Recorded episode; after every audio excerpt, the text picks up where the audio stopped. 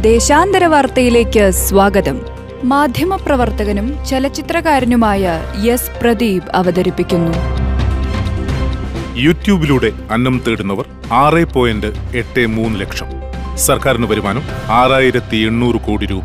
YouTube video വ്ളോഗുകൾ രാജ്യത്ത് സൃഷ്ടിച്ചത് ആറ് പോയിന്റ് എട്ട് മൂന്ന് ലക്ഷത്തോളം തൊഴിലവസരങ്ങൾ. കൂടാതെ ഇന്ത്യൻ സമ്പദ് വ്യവസ്ഥയിലേക്ക് യൂട്യൂബിന്റെ സംഭാവന ആറായിരത്തി എണ്ണൂറ് കോടി രൂപ. യൂട്യൂബ് വ്ളോഗർമാർ രണ്ടായിരത്തി ഇരുപതിൽ വീഡിയോ വ്ളോഗിംഗ് വഴി നേടിയ വരുമാനമാണിത്.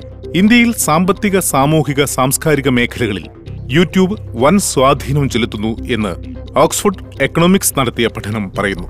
യൂട്യൂബ് ഇന്ത്യൻ മാർക്കറ്റിൽ വേഗത്തിൽ വേരോടുകയും അതിന്റെ സാമ്പത്തിക നേട്ടം രാജ്യത്തുണ്ടാവുകയും ചെയ്തു.